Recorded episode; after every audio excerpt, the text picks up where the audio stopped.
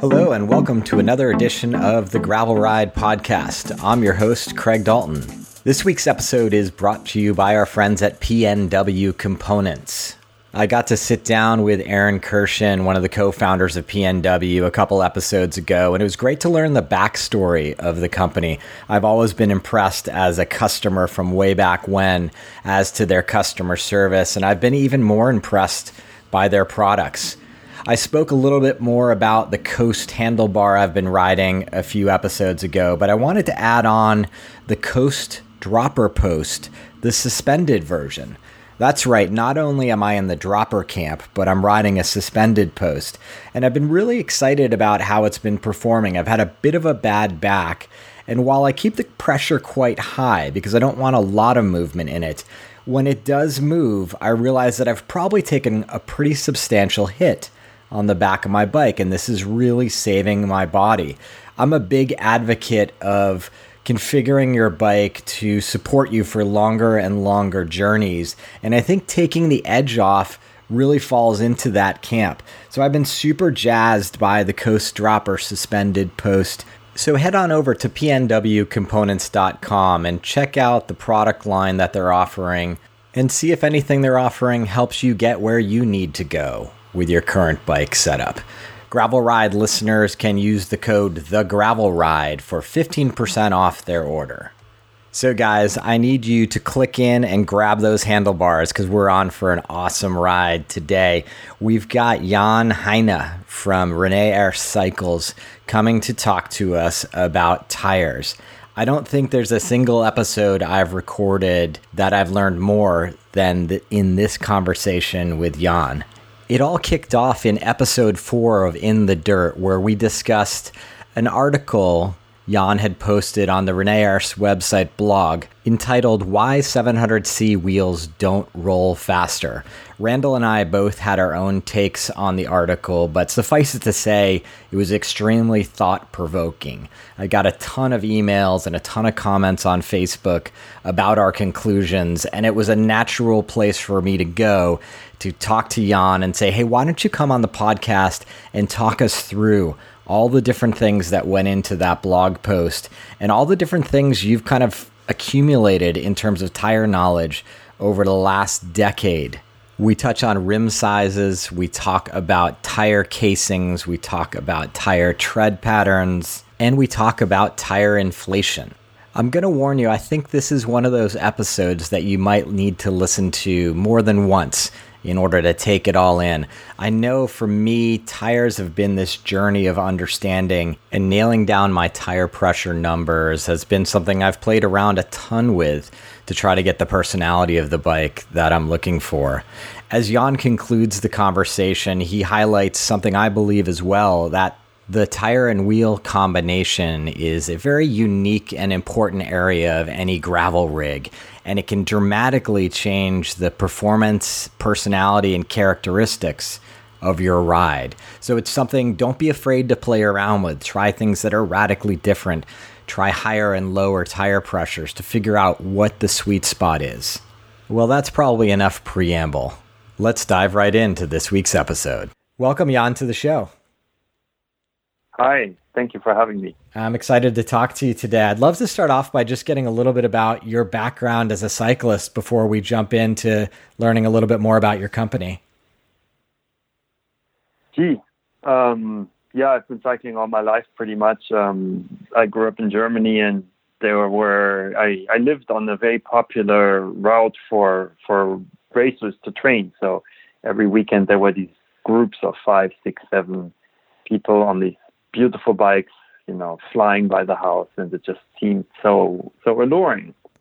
So I got my own racing bike and started racing, but I also always was thinking about what was sort of behind the horizon. I always wanted to explore further. So back in Germany, I rode to visit friends all over Germany on weekends, sort of taking off, uh, you know, after after classes in college, and um, riding all day and um, you know, exploring new places and uh, all that. So from that, it became, yeah, the, the long distances were just so appealing to see how far you could go and what you could see.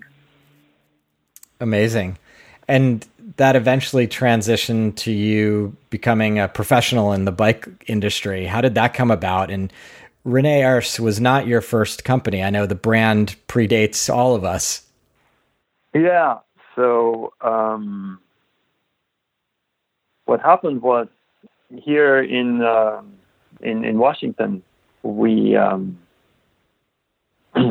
we have uh, only limited amount of roads because it's the mountains and in the valleys. We we have some really really beautiful roads, but there is more and more traffic, and we started wondering about these lines on the map that we had seen that um, nobody was ever riding on, and we found all these gravel roads, and we started exploring them. And part of it was the bikes that we had back then were not so useful for that. I uh, started out with a touring bike with specialized tri-cross and knobby tires.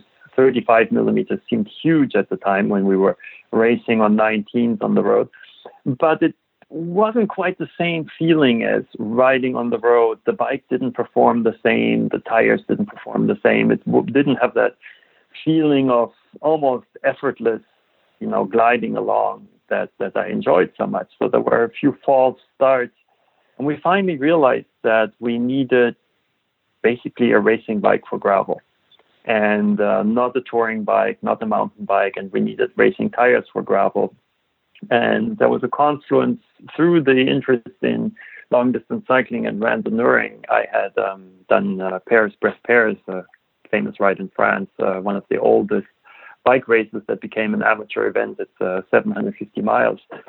And um, it has a long history, and all the old riders and racers and randonneurs kept telling me about these wonderful handmade tires that they had in the 1940s that rolled so fast, and they were, you know, 35 or even 42 millimeters wide, and and nothing like that existed anymore. And what a shame. So we started looking into making stuff like that again. First, we imported some very obscure tires from Japan called Mitsuboshi Trimlines that um, were a very good start, um, but we realized they could be improved and we started testing different tires, figured out what makes a tire fast, realized that high pressures weren't necessary to roll fast. This was at a time when we all rode at like 125 psi on our 20 millimeter tires, and um, we suddenly realized that that actually was slower than 80 psi and that 20 millimeters was slower than 25.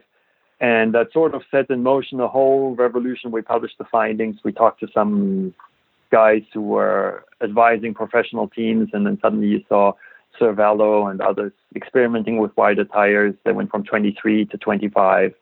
Pressures went lower. That was on the roadside, but we really wanted to do the gravel, and so you know 25 didn't do it back then. Even the we called gravel grinders were 28 millimeter tires, which is we laugh about it now that we were riding or other people were riding, you know, 80 psi, 20, 28 millimeter tires on gravel, and um, so we were, you know, we looked into the 42s, we looked into the smaller wheel 650B and all that, and all those roads sort of led to to the old French bikes because back then in the mountains and the Alps in France, um, of course, most roads were gravel. So they didn't think of gravel riding, they were just riding. And if you wanted to go up the, the Galibier or something like that, you went on gravel roads. And so the bikes for that existed, and they were quite sophisticated because the how to say the technology hasn't changed that much apart from you know carbon and titanium, but otherwise, human bodies sort of are still the same now as they were 50 or 80 years ago. Um, and the airplane technology was really well developed by the 1930s and filtered pretty quickly down to bicycles. Like, uh, and that's where Rene Herse comes in, who was an airplane uh, builder who worked on prototype aircraft, um, including the first plane to fly across the Atlantic from Paris to New York, which was a few years after Charles Lindbergh, but it was against the wind, so it was a lot harder. They took 36 hours of nonstop flying, and anyway, the Rene started making bikes because uh, he was an avid cyclist, and um, the bikes were sort of the gravel bikes that we needed, with the big tires, very lightweight, basically racing bikes for gravel roads, racing bikes with fenders and racks for bringing a few things, lights for riding at night, but still high performance bikes, not touring bikes. And right. that sort of opened our eyes of what was possible. That's an amazing origin story. Can I ask you to describe sort of randonneuring as an aspect of the sport? Because I think some of my listeners, imagine many of them, aren't familiar with what that term actually refers to. Well, originally it's a French term that basically just means hiking. Um, and uh, it was transferred to bicycles as going long distances on the bike um, at a relatively, you know, high pace and uh, light load. So not carrying a tent and you know your kitchen sink, but um, carrying a small bag and um, yeah, pushing the boundaries of where you could go. There was uh, already in the 1890s, uh, magazine editor Vélocio put out a challenge of 40 hours. How far can you get in 40 hours? And all these readers wrote in and said, I went to the top of Mont Ventoux from Lyon and back, and all kinds of adventures. So it sort of took off from there. It's really interesting to me looking at it because I clearly, you know, it's the same um, spirit as what we associate with gravel riding today, and and in many ways even more so with these multi-day, super long events that randonneurs tend towards. Yeah, I mean it's really you know now we have a lot of that on gravel, Tour Divide, Silk Road Mountain Race, things like that are are sort of going back to the roots of cycling, of you know exploring places that that we usually don't go and so on. So, and you know, randonneuring became a little more established. They organized these events 200, 300, 400, 600, and 1,200 kilometer. They call it brevets, which means basically you get a diploma, you have passed the test or something. And how it works is uh, you check in at certain points uh, to show that you've completed the whole course. You get your card stamped, and um, often it's at convenience stores. You just you know get a receipt or something and at the end you can get the medal. Um, so that's the institutional part of the sport, and it's it's also great fun. But more often, we just head out in the mountains because we want to see where we can go. Once we set ourselves a challenge of going from Seattle to the highest road on Mount St. Helens, then to the highest road on Mount Rainier, and back in 24 hours. So um, that was a really fun project. Uh, we finished with 12 minutes to spare, and uh, sort of one of the greatest memories of, of, of riding bikes in the Cascades. That's amazing. I think there's a lot of stories out there for people who are interested in understanding randonneuring a little bit more. It's it seems like an amazing side of the sport and just a unique way of challenging yourself that doesn't involve necessarily pinning a number on it. It's from listening to you, it seems like it's really about the adventure and setting a challenge to explore what your world around you. Yeah, absolutely. I mean, the one thing that I really enjoy about randonneuring is it's much more about teamwork because times are recorded, but it's not, there's no winner. So, first of all, you're just the fastest if you're the fastest, but you aren't any better than the others. But secondly, if a group of five people comes in together, the times are only reported to the minute.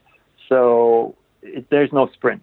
Yeah. You know, when I was racing, it was always you were in a breakaway with three other guys and you are working well together. And it's sort of this feeling of, of almost love, like, you know, everybody's doing their part. You're this well oiled machine of a, of a, you know, pace line rotating.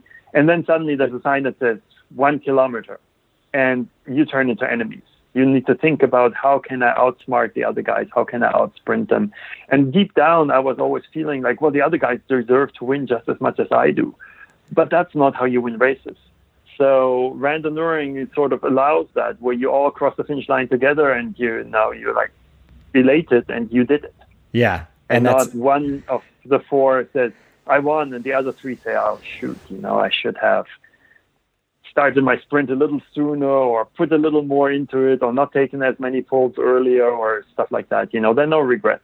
Yeah. And I imagine, you know, that's the way I know I feel in the middle of a pack of a, a, gravel race. I'm, I'm happy to have completed the event. And I really love that whether it's the first person in line or the last person at the end of the race, we all had that similar experience and we can enjoy ourselves talking about the roads we just conquered and the trails we just conquered.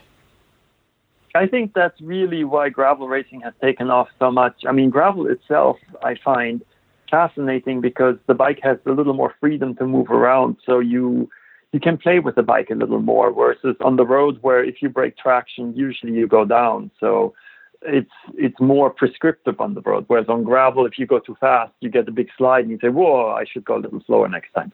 Um, and uh, but I think the main thing is the the competition exists, but it's much more friendly. It's much more, you know, nobody says, "Well, I came 89th, so I'm better than you because you came only 90th."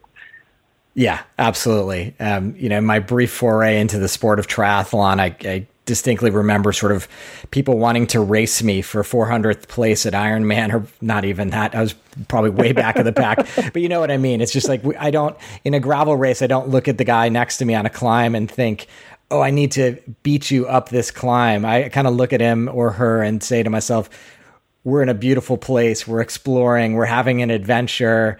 And much like mountain biking, when you have those skid out moments in a gravel event and your heart races, it's just fun. It's part of the overall experience yeah. of kind of pushing the bike and your body to its limits. Absolutely. So let's talk a little bit about tires. For the listener, you know, tire creating a tire is a difficult and expensive process. Can you just give us the high notes because I know between like creating a mold and selecting the rubber compound there's a lot of uh, design decisions that go into it and expense to get to the tires we see in the market today. Yeah, I mean, there definitely is. I think um, the biggest revolution was realizing that high pressures are necessary because before you had a, a big trade off, and this is more now just about the about the, the basics of tires, uh, where you could either make a wide tire that was supple and you know um, how to say like like a racing tire, but it had to have really low pressures because as the tire gets wider, the um, the casing gets a lot more stress. So you could have narrow high pressure tires. You could have wide tires that either had low pressure or had to be really stiff to withstand the high pressure. Since we all thought that low pressures were slow and high pressures were fast, there was really no way of making a high performance wide tire because you know with a narrow tire it's easy. You make a really supple tire like a handmade tubular and you can still inflate it to 130 psi because it is so narrow, the forces are so small. But with the wide tire, you had the choice of either the touring kind of tire that was reinforced everywhere, and you could run that at say 100 psi, or you could make a hypothetical racing tire in a 42 millimeter width, but it would only take 60 psi or something like that. And we said, well, 60 psi, that's going to be so slow and sluggish. So nobody even tried. I think the, the revolution came when we realized that the higher pressures make the bike vibrate faster. So we, it feels faster to a lot of riders because, um, you know, vibration frequency either changes because of the tire pressure or because of your speed. If you're going twice the speed, your bike hits all these little pebbles on the road twice as quickly. And so the vibration has also doubled.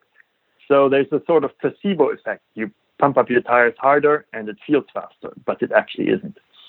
Um, we measured that on real roads with a real rider, power meters, roll downs, all kinds of different mm, uh, methods to make sure that um, that our results really weren't just flukes. Um, statistical analysis, all that stuff. I won't go into that too much. And we realized that it's really not true. You can let out as much air as you want almost until the tire becomes so wobbly that it becomes almost unrideable. And only roughly at that point, it does get slower. I mean, clearly a flat tire is really slow. But um, there's no need for 130 psi even with a racing tire. And you know, now we all say, well, of course, we know that. But that was quite revolutionary, what 15 years ago or so. And so that's when we realized those tires that I mentioned earlier that the old French guys were talking about. Really, it works. You make a racing tire that's 42 millimeters wide. You only inflate it to 40 or 50 psi, and you roll as fast as you do on a 23 millimeter racing tire. Yeah, it's definitely one. It's definitely one of those things. I tell you time and time again. I speak to athletes who are coming from the road side of the world, and they are absolutely gobsmacked when I tell them, you know, I'm running on my 650B 47s, you know, under 30 psi. They they absolutely cannot believe it. Yeah, and you know what's happening is actually physically it's quite interesting and easy to understand. Um, there's two ways the tire causes resistance. One is the tire itself flexes. It's sort of like when you squeeze a tennis ball, how your hand gets tired because You know, at the bottom, of course, the tire deforms, and the more it deforms, the more energy it absorbs, but also the harder it is, the more energy it absorbs. You know, squishing a marshmallow doesn't take much force. Squishing a tennis ball is much harder because tennis balls is sort of hard. Um, and from that perspective, it would make sense to run higher pressures because less deformation means less energy absorption. You do want, however, the tire that's as, as, supple as possible because, again, for the same deformation, you want to use as little energy as possible. What people had overlooked in the past was that there's another way of absorbing energy, and that is what we call the suspension losses. Well, not we, what is called the suspension losses. It was the US Army that figured this out way back in the 60s when they tested tank seats for some really lightweight, probably top secret vehicles.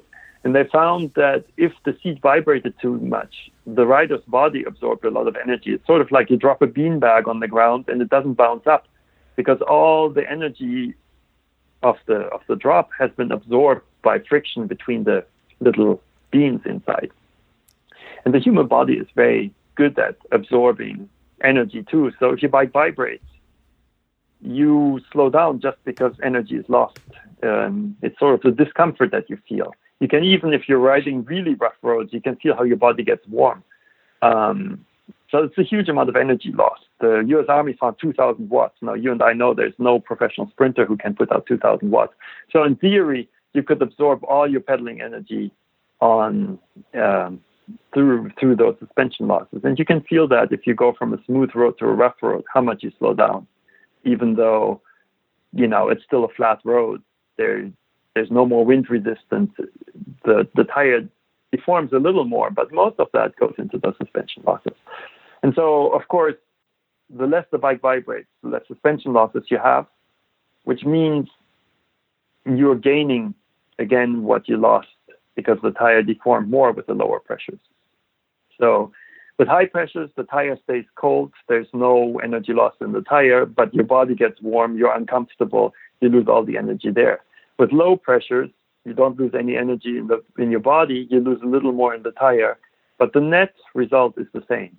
So, you know, if I inflate my tires to the max pressure or to something much more reasonable, has really no bearing on how fast the tire rolls on a smooth road. It's such an interesting equation, and it comes up so often in gravel cycling, I find, because you definitely have to balance what your body is receiving as an input um, along with the efficiency of the bicycle that you're on. So, yeah.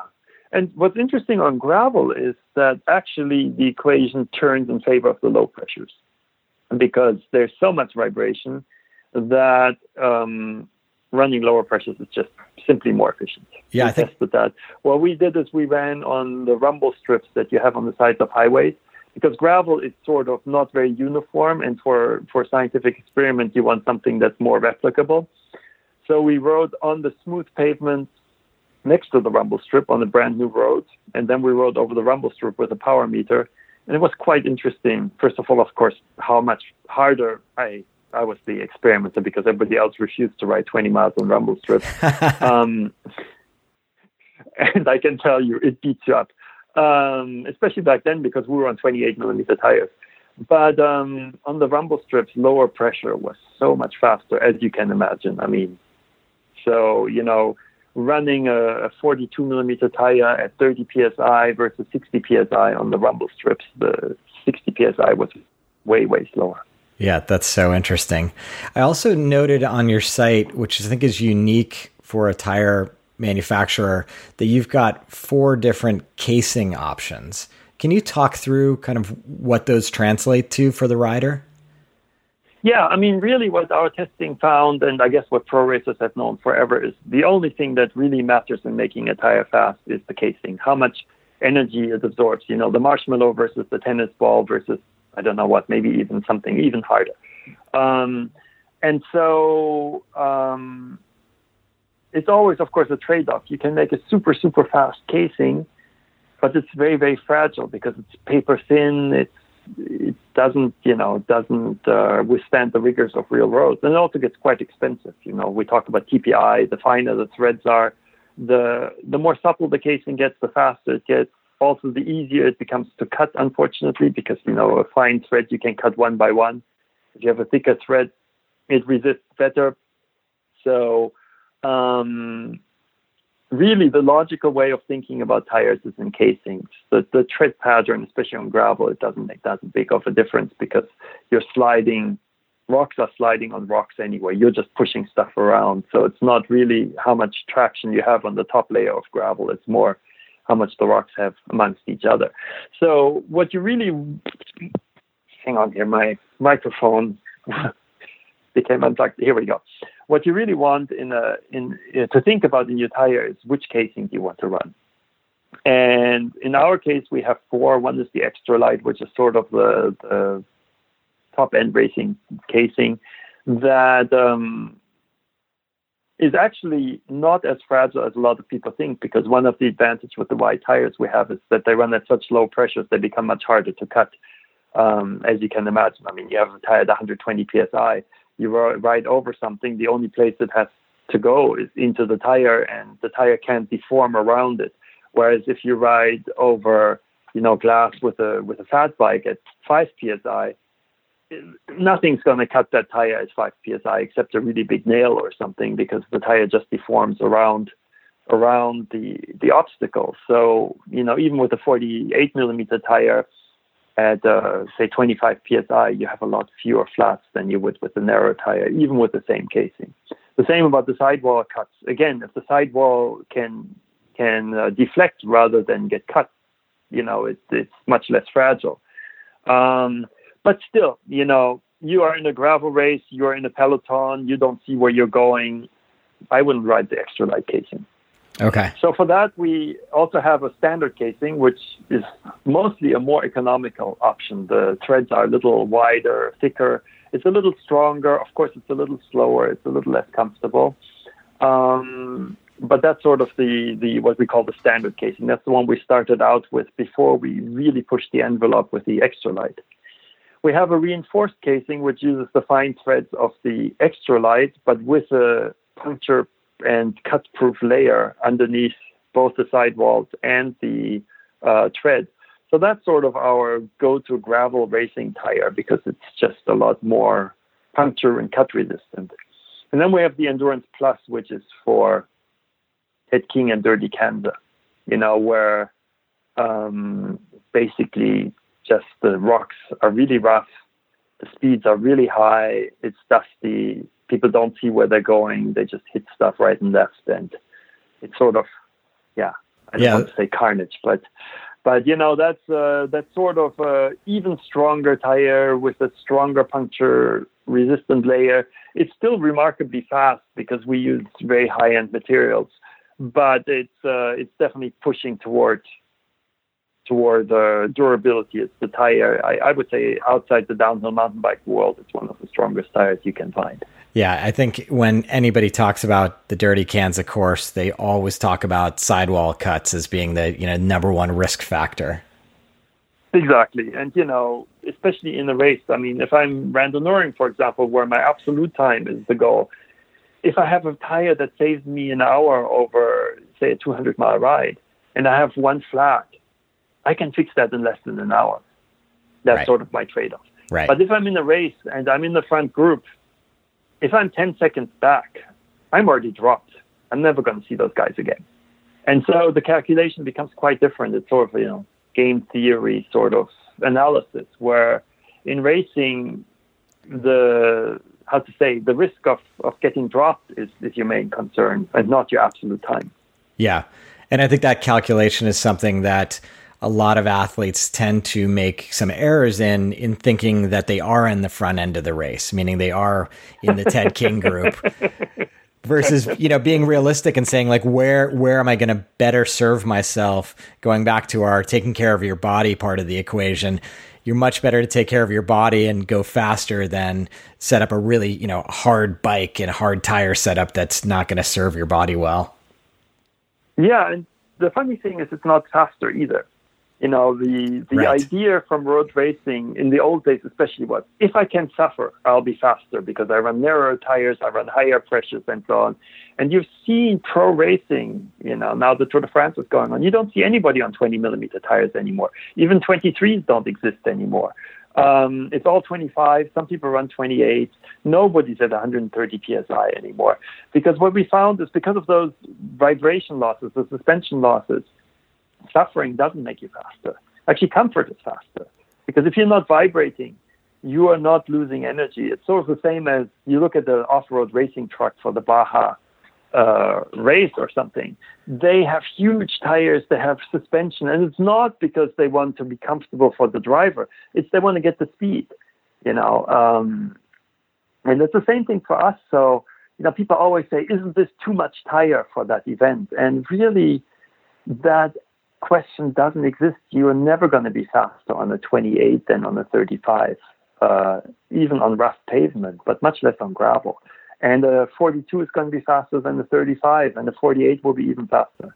Yeah. The I- only problem you're, you go ahead. I was going to say, I, in interviewing Ted King, I think it was last year, maybe even the year before, he had made a comment saying, you know, he's never regretted going wider on his tire.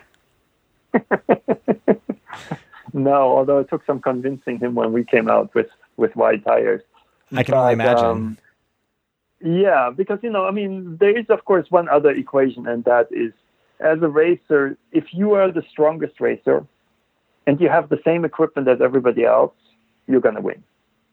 And so, as long as you feel that you're stronger than the other guys, using different equipment from the other guys carries a risk because Yep. we sometimes don't know everything. Like, you know, the current science says, but the current sci- science 10 years ago said, or 15 years ago said that I should run 20 millimeter tires at 130 psi.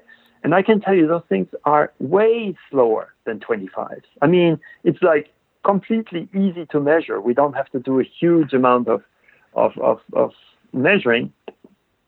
And so if, but if everybody's on the 20s at 130 psi, the stronger guy wins. And every racer, of course, at the top feels they're stronger. Otherwise, they wouldn't show up at the start line. So it's very rare, you know, the fake famous Greg LeMond Aerobar story where he was so far behind, he had nothing to lose. And, you know, the only hope of winning was to get some sort of equipment advantage. But that's extremely rare. Usually, you know, you don't want to make a mistake. And so if you do what everybody else does, it's sort of the safe thing to do, and it makes perfect sense for a racer. Yeah, and that's an interesting that's an interesting comment, and I think it's at the conclusion of your article why 700Cs don't roll faster. That you know Ted has been exploring and using 650B in a lot of his adventure ridings, but he's still racing on 700C. And it sounded like at the end of that article, and you, you had just said this that you know it's the safe choice for him. Yeah, and you know, it's just like how to say science always changes. So um, how to say it's sort of like even in medical science, you don't take medication unless you are you're sick, you know, because then you say, well, what do I have to lose? So Greg LeMond or even a guy like me, you know, I need the every advantage I can get. So I'm gonna, you know, run the wider tires and the the lighter casing and all those things because I mean, I'm not going to stay with Ted King. I can tell you that.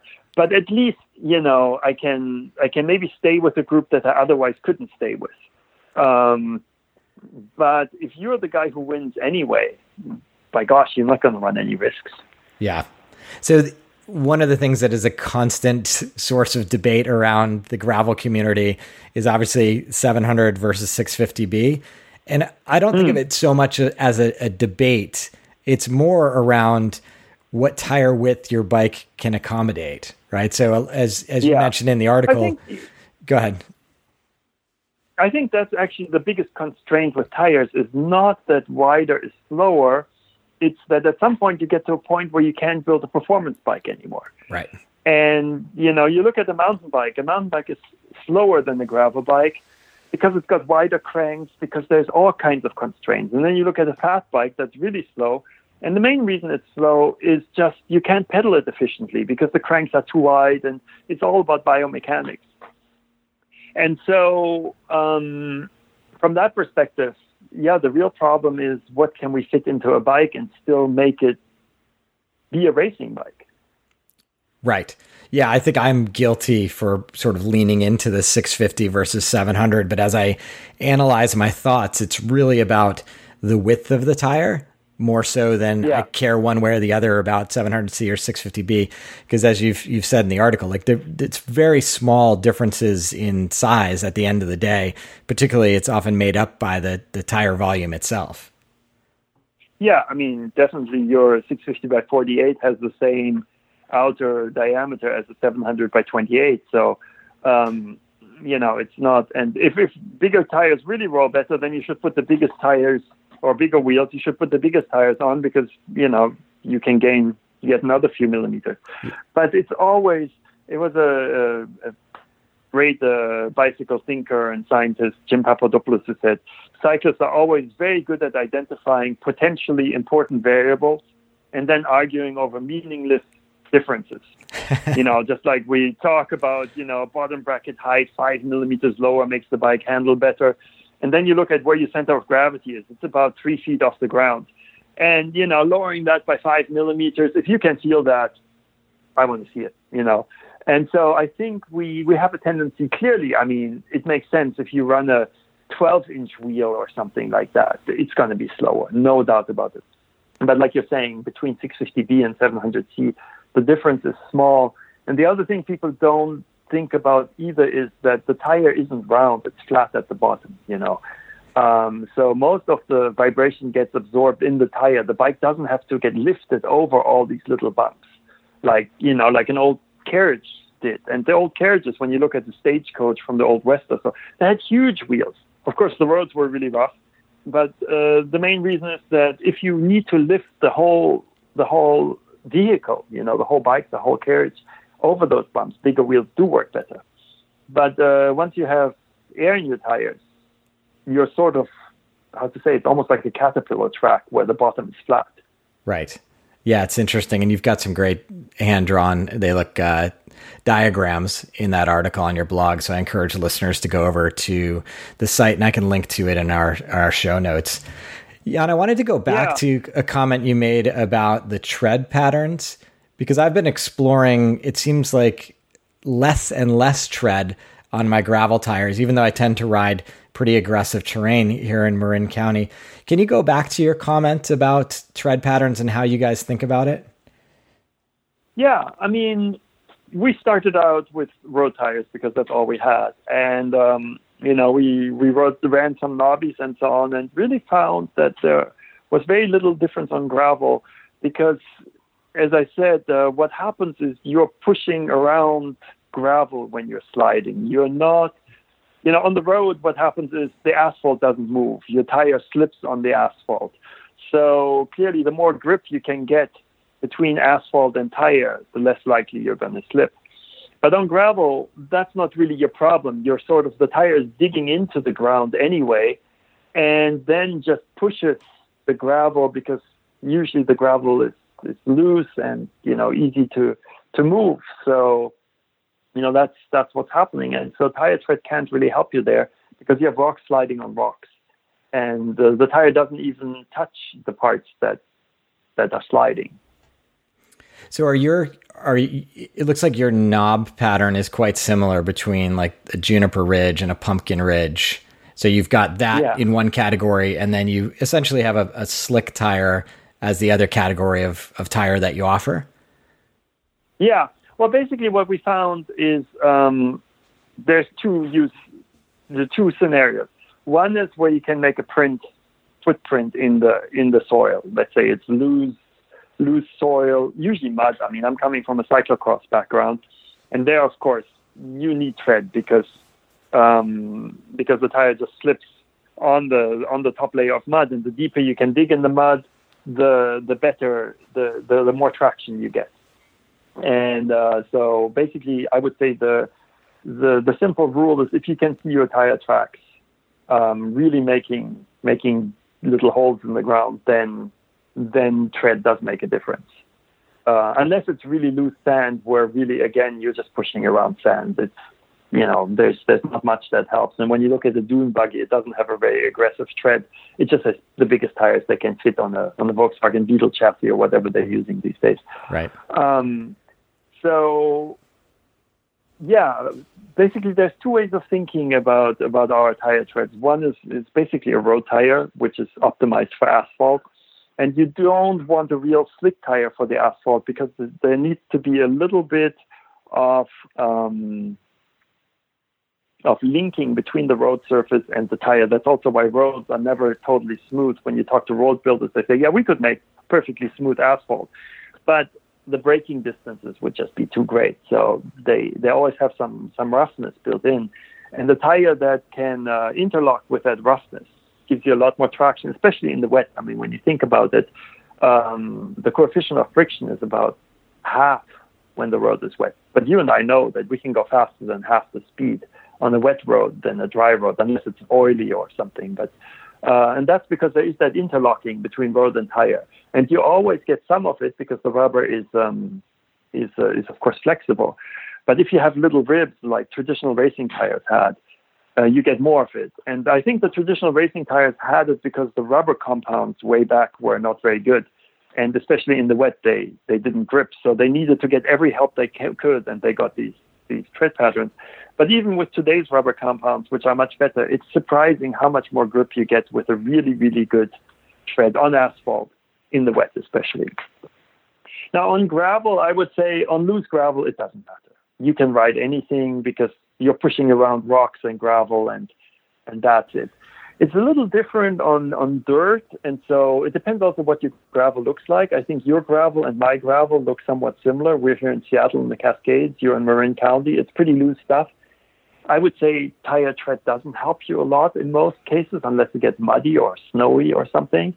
I think um, going east, like Vermont, and so it's a little different. There, it's more more soil and dirt on those roads, and there you can get better traction with the knobby. And so we developed the knobby at first for cyclocross, but you know also um, for for for those conditions. And in cyclocross, what was always frustrating to me is I run these wonderful, you know, handmade tubular knobbies with these tiny knobs that are spread out really widely. And on mud, it's amazing how well they grip. But each cyclocross race has a little bit of pavement, and I'm just like the knobs are folding over, and I can't really pedal, and I'm just waiting until I get back on the mud so I can put down power again. I thought this is ridiculous. I should make up speed on the on the pavement. And so the question we had was, can you make a knobby that works well on pavement and well in the mud. In the past, we've had these sort of center ridge kind of knobby tires that really had too many knobs to work in mud because they, you know, to roll smoothly, they um, put more and more knobs on the tire. But then it clogs up with mud and doesn't clear itself as it rotates. Uh, so you just basically start riding only on mud rather than, than digging into the surface. You have a slick tire that's made, made out of mud um, I'm sure you've seen the photos from from muddy cross races. I mean, there's some some peanut butter mud that where you can't do anything anyway, but you know, sort of that compromise. And so our question was, could we make the knobs so big that they don't squirm on the pavement, but still have enough space in between that they clear themselves and still make them small enough that they dig into the mud? And the answer is yes.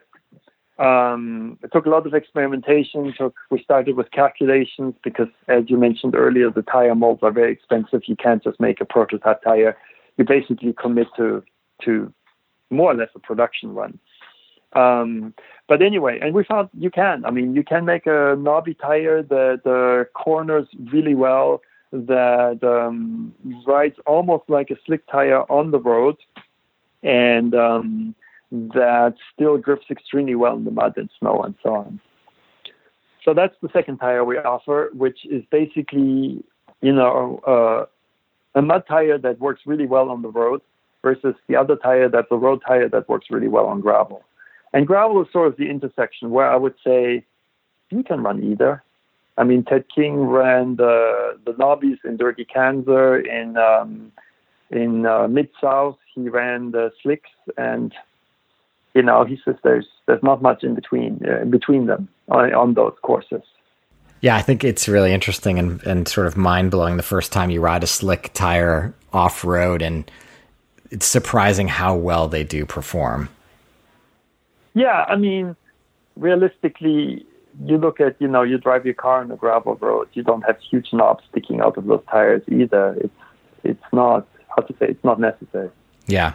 Well, like a lot of the things. Unless it's muddy. I mean, you know, if you're in snow and you know that in your car too, if you drive on snow, it's super easy to spin the wheels, even though with four, even though you may have four wheel drive, because just they don't grip. And if you have real like rally car snow tires on your car, you know, it's a huge difference. And the same with the bike. I mean, that's where, you know, if if I expect any snow or mud on the ride, I definitely put the knobbies on, even if I have 100 miles of pavement in between. Right. And that's the beauty of of the tires we were able to develop is that they roll so well on pavement, actually better than a lot of uh, racing slicks in our testing, that you don't have to compromise so much anymore. You can, you know, we did one ride where we traversed the Cascades uh, in January. Um, not the super high passes because you know 10 feet of snow is not what you want to do. But we went at the foot of Mount St. Helens on roads that are close to cars, so it was really wonderful riding. But uh, we had like a hundred miles of what we call transport stage, just road riding to get there because we took the train to the, you know, to the jumping off point. Then we rode across the, the mountains and took a train back. And really, it wasn't a chore to ride all that pavement on the on the knobby. In fact, we forgot about it in our time. I've ridden that course many times. It wasn't any slower than it usually would be. Right. Interesting. Well, Jan, I appreciate all the time today. It's given a great background to your company and your history. And I love getting the insight into these tires because I think there's a lot of thought that goes into it. And it's worth my listeners kind of understanding the different variables that you need to be considering when purchasing a tire. Hey, thanks a lot. And yeah, I mean, definitely, I think the tires are probably the part of your bike that makes the biggest difference in how the bike feels and performs. And you know, mean, we made those tires because we wanted tires to ride ourselves, and that's always been sort of driving our development is, is where and how and what we want to ride.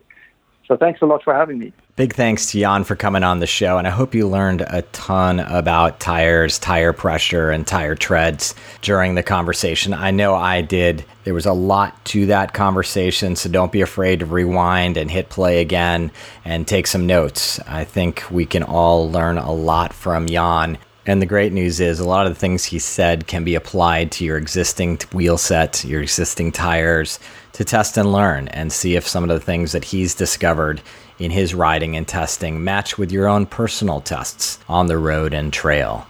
Big thanks again to this week's sponsor, PNW Components. Do not forget about that discount code, the gravel ride I mentioned at the beginning of the podcast. And big thanks to everybody who's been visiting buymeacoffee.com slash the gravel ride to check out how you can support the podcast and some of the different membership perks and membership options that we've been adding to that page from time to time. If financially supporting the podcast is not within your means, ratings and reviews and simply sharing the podcast with your friends is incredibly helpful to me and it really puts some wind in my sails. So that's it for this week, my friends. Make sure to hit me up on social media. And remember, we've got that new Facebook listener forum I'd love for you to join, where I'm looking for episode suggestions and questions you might have for us to cover in the dirt. So until next time, I'm signing off, and here's to finding some dirt under your wheels.